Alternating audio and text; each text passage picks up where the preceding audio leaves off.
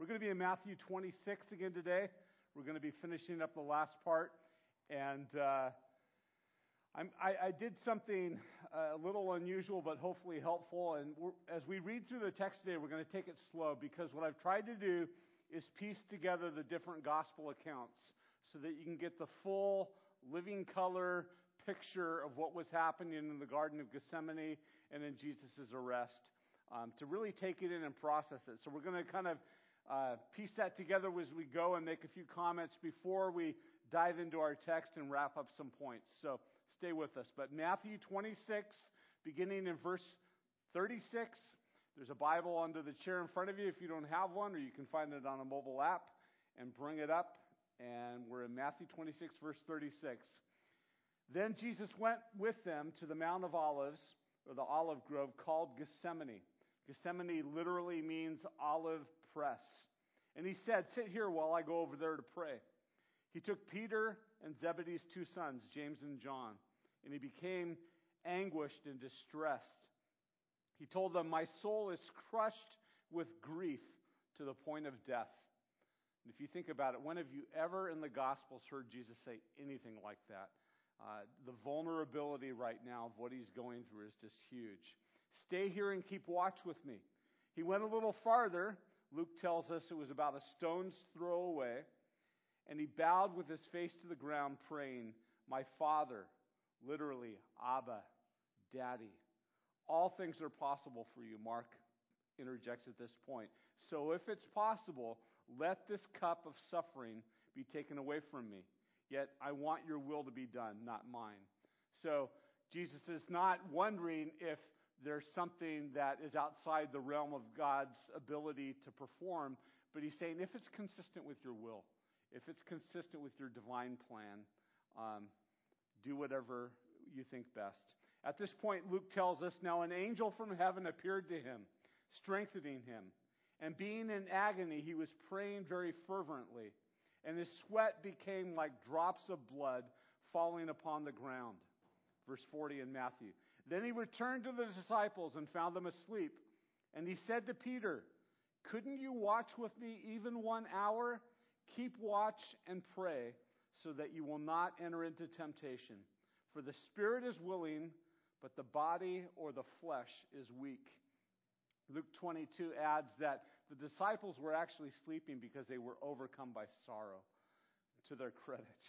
Verse 42 Then Jesus left them a second time and prayed, My Father, if this cup cannot be taken away unless I drink it, your will be done. When he returned to them again, he found them sleeping, for they couldn't keep their eyes open.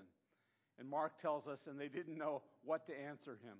So he prayed a third time, saying the same things again. And he came to the disciples and said, Are you still sleeping and taking your rest?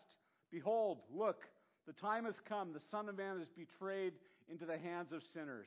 Up Let's be going. Look, my betrayer is here.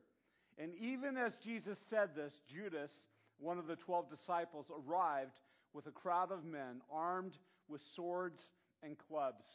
John's Gospel, chapter 18, informs us that part of this crowd involved a Roman cohort.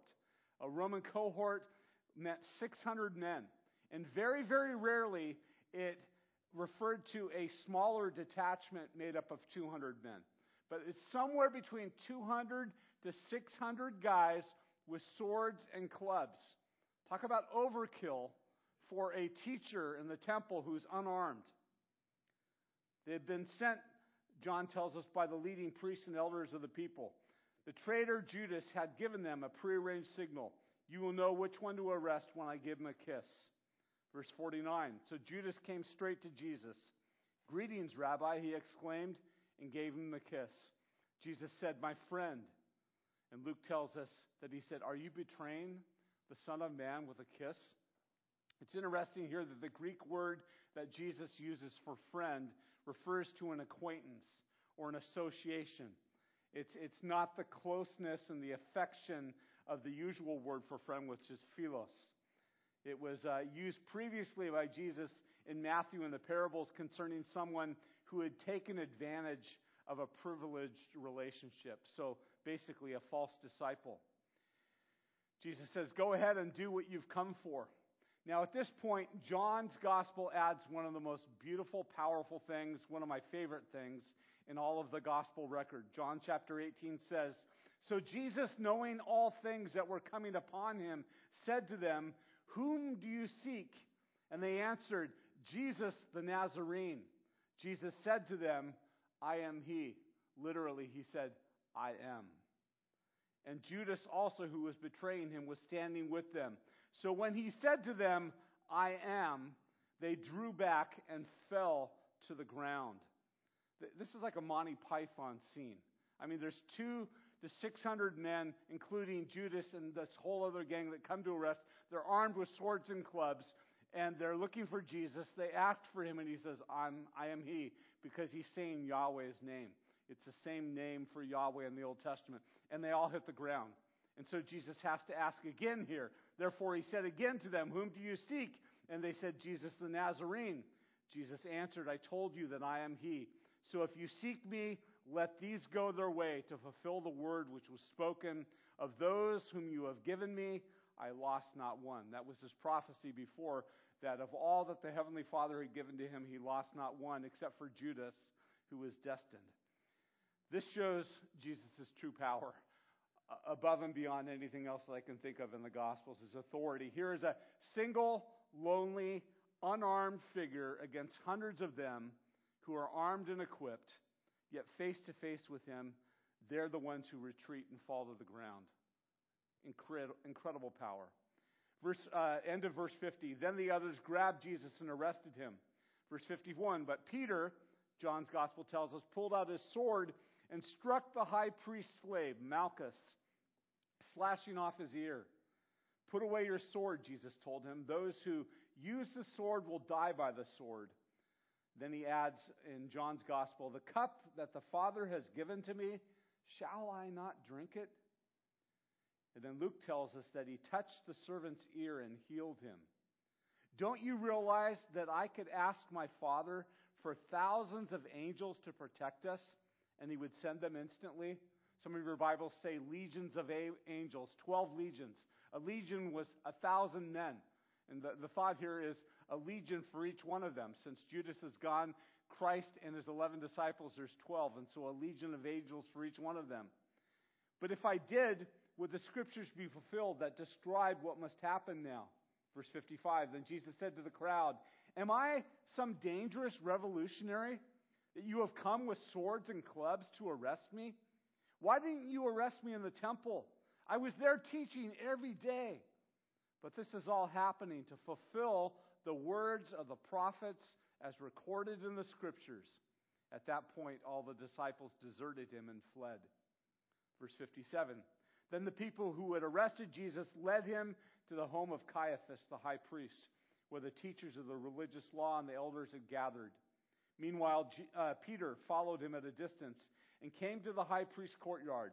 He went in and sat with the guards and waited to see how it would all end. John's gospel tells us that John knew the officials there, and he's the one that told the attendant at the gate to bring Peter in, that allowed Peter to come in. So Peter wasn't alone, but John the disciple was with him. Verse 59 Inside, the leading priests and the entire high council were trying to find witnesses who would lie about Jesus so that they could put him to death. What horrible intentions. But even though they had found many who agreed to give false witness, they could not use anyone's testimony. Finally, two men came forward who declared this man had said, I am able to destroy the temple of God and rebuild it in three days. Remember that in the ancient world, every fact or testimony was either confirmed or uh, disproven in the presence of two or three witnesses. So that's why they want two witnesses. And by the way, they are completely misquoting Jesus and taking it out of context because Jesus didn't say that he would destroy the temple. He said, destroy this temple, meaning his body and I will raise it up in three days. He wasn't talking about desecrating the temple of God, but he was referring to his own body as God's dwelling and saying that he would raise that in three days. Mark adds at this point that even though these people were willing to give false testimony, even their testimonies weren't consistent with one another. Just a mockery. Verse 62 Then the high priest stood up and said to Jesus, Why aren't you going to answer these charges? What do you have to say for yourself? But Jesus remained silent. Then the high priest said to him, I demand in the name of the living God, tell us if you are the Messiah, the Son of God. Jesus' silence fulfills Isaiah 53, verse 7, which talks about a lamb who is led to slaughter who does not open its mouth. And it places the responsibility for his death squarely on his accusers. Because at this point, Caiaphas and the leaders are trying to get him to admit to this charge so that they can nail him for insurrection, for they can, so they can prove to the Romans he's involved in treason. Verse 64 Jesus replied, You have said it, or it's just as you have said.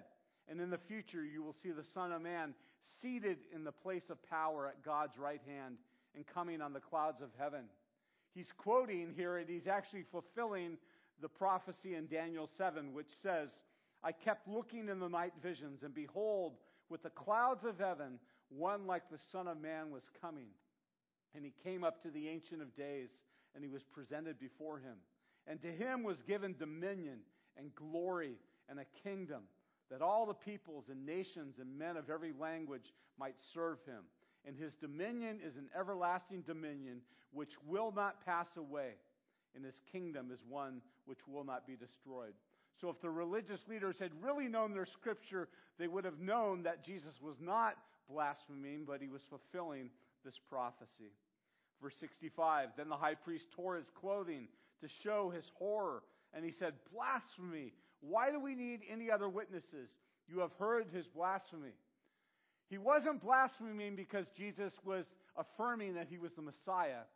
He tore his clothes and was in horror because Jesus claimed to be God. Because only Yahweh God is the one who rode upon the clouds. No one else did that but God. And, and please understand this the Jewish people never expected or perceived that the Messiah would be God. The Messiah would just be a messenger of God. So when Jesus is claiming not only to be the Messiah, but to be God in human flesh, that's too much for them. And that's what he's tearing his robes over, which according to Leviticus was prohibited, forbidden. Verse 66 What is your verdict? Guilty, they shouted. He deserves to die. Then they began to spit in Jesus' face and beat him with their fists. And some slapped him, jeering, Prophesy to us, you Messiah. Who hit you that time? Verse 69.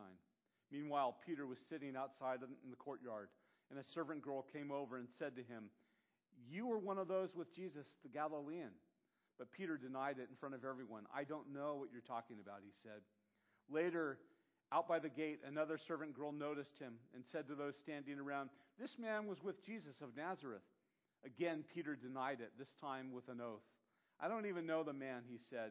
A little later, some of the other bystanders came over to Peter and said, You must be one of them. I can tell by your Galilean accent. You have to know that all of the disciples, except for Judas, were from Galilee. And Judeans in Jerusalem recognized Galileans by the differences in the way that they accented and pronounced the guttural sounds of the Aramaic language. So that kind of gave them away. Uh, John chapter 18, verse 26 also tells us that one of these last accusers was a relative of Malchus, the guy who got his ear cut off. And he was in the garden, and he said, I saw you there. You cut off my, my relative's ear. And this is where Peter loses it in verse 74. Peter swore, A curse on me if I'm lying. I don't know the man. And immediately the rooster crowed. And John, actually, Luke tells us that at this point, Jesus turns and looks at Peter, one of the most powerful scenes in the Passion of the Christ. Not a look of judgment, but a look of deep sorrow and sadness and, and true love. And suddenly, Jesus' words flashed through Peter's mind Before the rooster crows, you will deny me three times that you even know me. And he went away, weeping bitterly. A lot going on here, a lot of verses to cover. And I want to focus on three things today. And if you're taking notes, they all begin with the letter P. And we do that not just for alliteration, but so you can remember them. There is a continual contrast of power in this passage. That's why I've, I've titled today's lesson Power Contrast. There's, a, there's the, the power of Jesus against the powerlessness of those who oppose him or who disassociate themselves from him. And one of the first power contrasts we see has to do with the power of prayer. The power of prayer. Author Henry Nouwen says this. He says, In the midst of a busy schedule of activities, healing suffering people, casting out devils, responding to impatient disciples, traveling from town to town, and preaching from synagogue to synagogue, we find these quiet words in the Gospels. In the morning, long before dawn, Jesus got up and left the house and went off to a lonely place and prayed there. Henry Nouwen comments The more I read this, nearly silent sentence locked in between the loud words of action, the more I have the sense that the secret of Jesus' ministry is hidden in that lonely place where he went to pray, early in the morning, long before dawn. In the lonely place, Jesus finds the power to follow God's will and not his own, to speak God's words and not his own, to do God's work and not his own. It is in the lonely place where Jesus enters into intimacy with the Father and the ministry is born. I've said many times, and I firmly believe, the battle of the cross was won in Gethsemane. Jesus was tempted beyond what we can even imagine in carrying the weight of the, uh, uh, of the world's sin upon his shoulders, knowing that he would be the once and for all sacrificial Lamb of God. And that pressure and that temptation and that, that challenge and that trial in the garden was really uh, more excruciating than, than everything he endured on the cross. And that's where the battle was won. A, a few hours earlier than the Garden of Gethsemane in the upper room, Jesus had said in Luke 22 31 records this Peter, Satan has demanded to sift you like sand or like wheat. And Jesus gives us an insight into that that spiritual warfare that is happening all the time that most of us are just completely oblivious to. And I'm positive that that continued even in the garden. The Apostle Paul reminds us in Ephesians 6 finally, be strong in the Lord and in the strength of his might. Put on the full armor of God so that you may be able to stand firm against the schemes of the devil.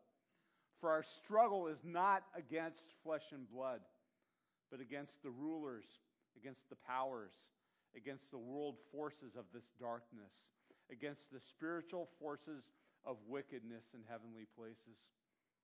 Friends, prayer, as, as Daniel Henderson, we, we hosted a simulcast prayer conference here about two years ago. Daniel Henderson was a keynote speaker. And I remember one of the things he said is that prayer is not just the way that we fight the spiritual battle, prayer is the battle. If you've ever struggled in prayer, it's because prayer is actually the literal, physical, spiritual battle. As you're agonizing through the Holy Spirit, pleading for us and, and interceding for us and articulating our needs to God, prayer is the way that we win the battle. And that's exactly what Jesus was doing here, exactly what he was tapping into. In the garden in verse 41, Jesus commands Peter, James, and John Keep watching and praying that you may not enter into temptation. Those words, watching and praying, are present active uh, tense, meaning continual. Continually pray and watch. Never stop. Keep praying. Keep watching that you may not enter into temptation. And it's worth noting that the people of the first century prayed not only out loud, but they prayed with their eyes open. And so Jesus, in exhorting them and commanding them to pray, is actually helping them to stay alert and to stay watchful. Because the more that they're praying and saying something and engaging with the Heavenly Father, the more chance they have of not falling asleep and succumbing to temptation. Incidentally, that same Greek word that's used for being watchful and alert is the same word that's used in every end time passage referring to you and I today as well. So we are drawn into this passage as well that we are to remain alert and watchful for Christ's return and not to fall asleep. We think of the parable that Jesus told of the ten virgins who were waiting to get inside the wedding feast and they fall asleep. And some were ready and some weren't ready. That was a tragedy. Well, the second P that I see in our passage is the power of proclamation. The power of proclamation. Phil Wickham has a worship song called At Your Name, which we've sang many times, and we're going to sing it in a little bit as well. At your name, the mountains shake and crumble. At your name, the oceans roar and tumble. At your name, angels will bow, the earth will rejoice, your people cry out. Lord of all the earth, we shout your name, shout your name, filling up the skies with endless praise, endless praise. Yahweh, Yahweh, we love to shout your name, O Lord. The sad thing is that the Jewish people never said the name Yahweh because they felt it was too holy to be uttered by human lips. You have the consonants of the Y and the H and the W and the H, and that's where the word Jehovah came from. It's actually kind of a, a, a cheap imitation of the word Yahweh because they wouldn't say Yahweh, so they called him Jehovah instead. But it's the name that Jesus gave to, to Abraham and to Moses and to Isaac and Jacob. Whenever someone said, What's your name? I am. That's who I am. And so when Jesus says that in the New Testament, they, they know that he is claiming to be the God of the Old Testament. And there's power in that name, there's power in proclaiming that. And I think sometimes we forget the power of God's name, the power of Jesus' name. We actually shy away from saying Jesus' name in public. And that's where our very power is. It's not a hocus pocus. There's just there's power and authority in the name. Philippians 2 reminds us that one day every knee will bow and every tongue will confess that Jesus Christ is Lord, that He is God, to the glory of God the Father. Throughout the New Testament, in the name of Jesus, demons were exorcised. The blind, the deaf, and the mute were healed. The dead were brought back to life in the name of Jesus. That's where the power is. That's where the power is the power of proclamation. And we forget that so many times.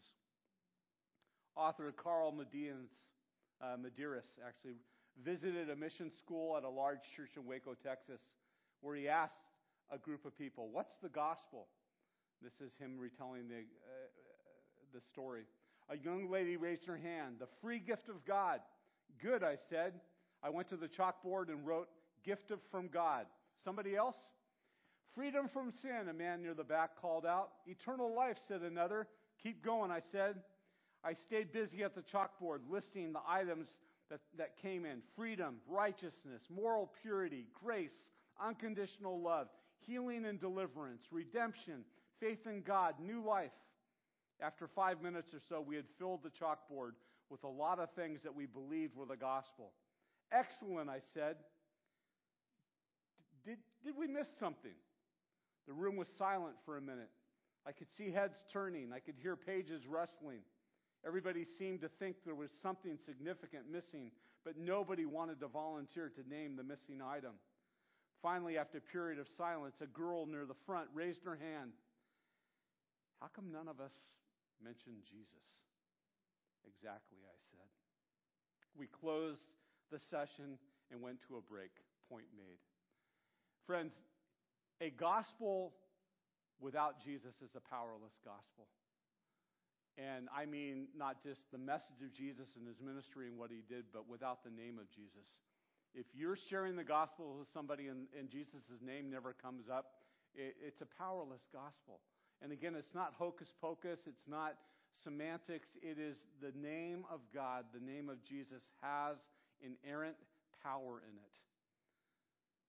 Bernard of Clairvaux once said, I preached myself, and the scholars came and praised me. I preached Christ, and the sinners came and thanked me. And we're all sinners. We're all thankful for the message of the gospel. Speaking to a group of Christians one time, Mahatma Gandhi said, You Christians have in your keeping a document with enough dynamite in it to blow the whole of civilization to bits to turn society upside down, to bring peace to this war torn world, but you read it as if it were just good literature, nothing else. When we read God's Word, when we proclaim God's name, do we realize and do we live with the reality that there is power? It is living and active. It is not good literature.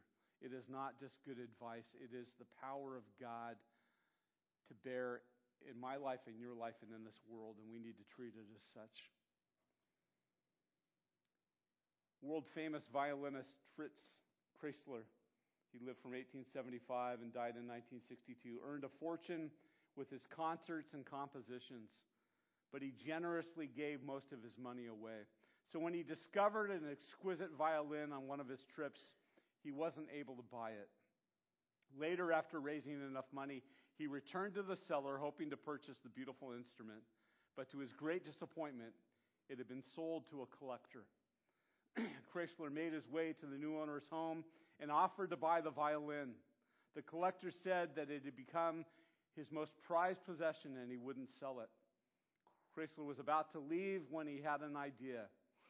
Could I play the instrument one more time before it is consigned to silence? He asked. Permission was granted, and the great virtuoso filled the room with such heart stirring music that the collector was brought to tears. I have no right to keep this to myself, he exclaimed. It's yours, Mr. Kreisler. Take it into the world and let people hear it. Friends, that's the message of the gospel. Take it into the world and let people hear it. And as you take the gospel into the world, proclaim the name of God. Proclaim the name of Jesus. And let people know the power and the authority that is in that name. How powerful that is. The third P in our passage has to do with prophecy, the power of prophecy. And as we've seen, not only in our passage today, all the times where it says, uh, it, this happened in order that what was written might be fulfilled, or such and such happened in order that such and such might be fulfilled. Matthew is writing to a Jewish audience. And so he is trying to convince them that Jesus is not only the promised Messiah, but that he is God in human flesh. Jesus' fulfillment of Old Testament prophecy not only validates the truth of his life and his ministry, but it also affirms that God is a God who keeps his promises. God is a God who keeps his promises. The power of prophecy is the power of a promise kept. And every time we read a fulfilled promise, uh, a fulfilled prophecy, we can know this is another example of God being true to his word and God keeping his promise.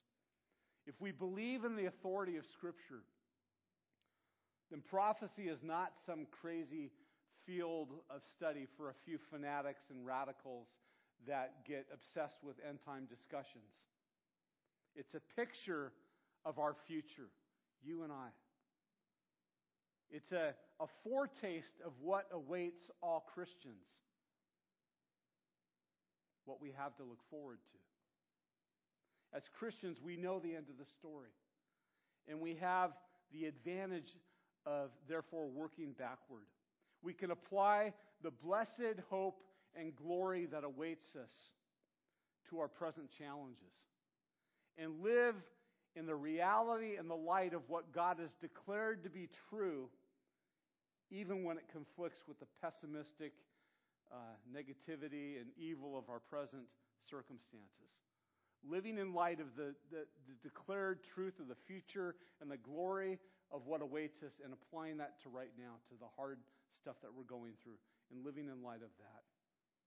I read this week that the Prince of Granada, an heir to the Spanish crown, was sentenced to life in solitary confinement in Madrid's ancient prison. The dreadful, dirty, and dreary nature of the place earned it the name the place of the skull. Everyone knew that once you were there, you would never come out alive. The prince was given one book to read the entire time the Bible. With only one book to read, he read it hundreds and hundreds of time, times. The book became a constant companion for him. After 33 years of imprisonment, he died. And when they came to clean out his cell, they found some notes that he had written using nails to mark the soft stone of the prison walls. These are some examples of his notes. Psalm 118, verse 8, is the middle verse of the Bible. Ezra 7:21 contains all the letters of the alphabet except the letter J. The ninth verse of the eighth chapter of Esther is the longest verse in the Bible. No word or name more than six syllables can be found in the Bible. And on and on and on. This is a man who read the book of God, the Word of God, hundreds of times over 33 years. And there's no evidence that he ever came to a saving knowledge of Jesus. There's no evidence that he ever came into a relationship with God. He just filled his head with Bible trivia and facts. Friends, may that not be us.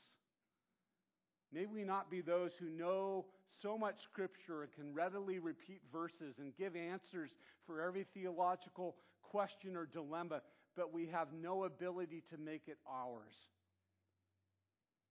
and affirm the truth of who Jesus is that we need a Savior, that we need someone to rescue us. What a tragedy that would be. What a tragedy. Some closing thoughts. when the Last Supper was finished and Jesus' words to his disciples and his prayer to his heavenly Father were complete, the Gospels tell us that they left the upper room for the Garden of Gethsemane. Their path would lead out of a gate and down a steep ravine across the Kidron Brook. And undoubtedly, they would have seen an amazing sight. At this time, all the Passover lambs were killed in the temple, and the blood of the lambs was poured on the altar as an offering to God. The number of the lambs slain that particular year for Passover was upward of 256,000 lambs.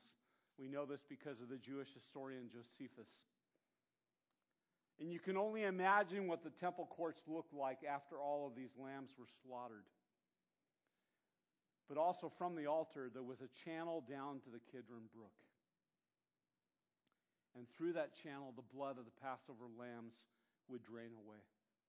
And so, as Jesus and his disciples crossed that brook, it would have still been red from all of the blood of these thousands and thousands of lambs.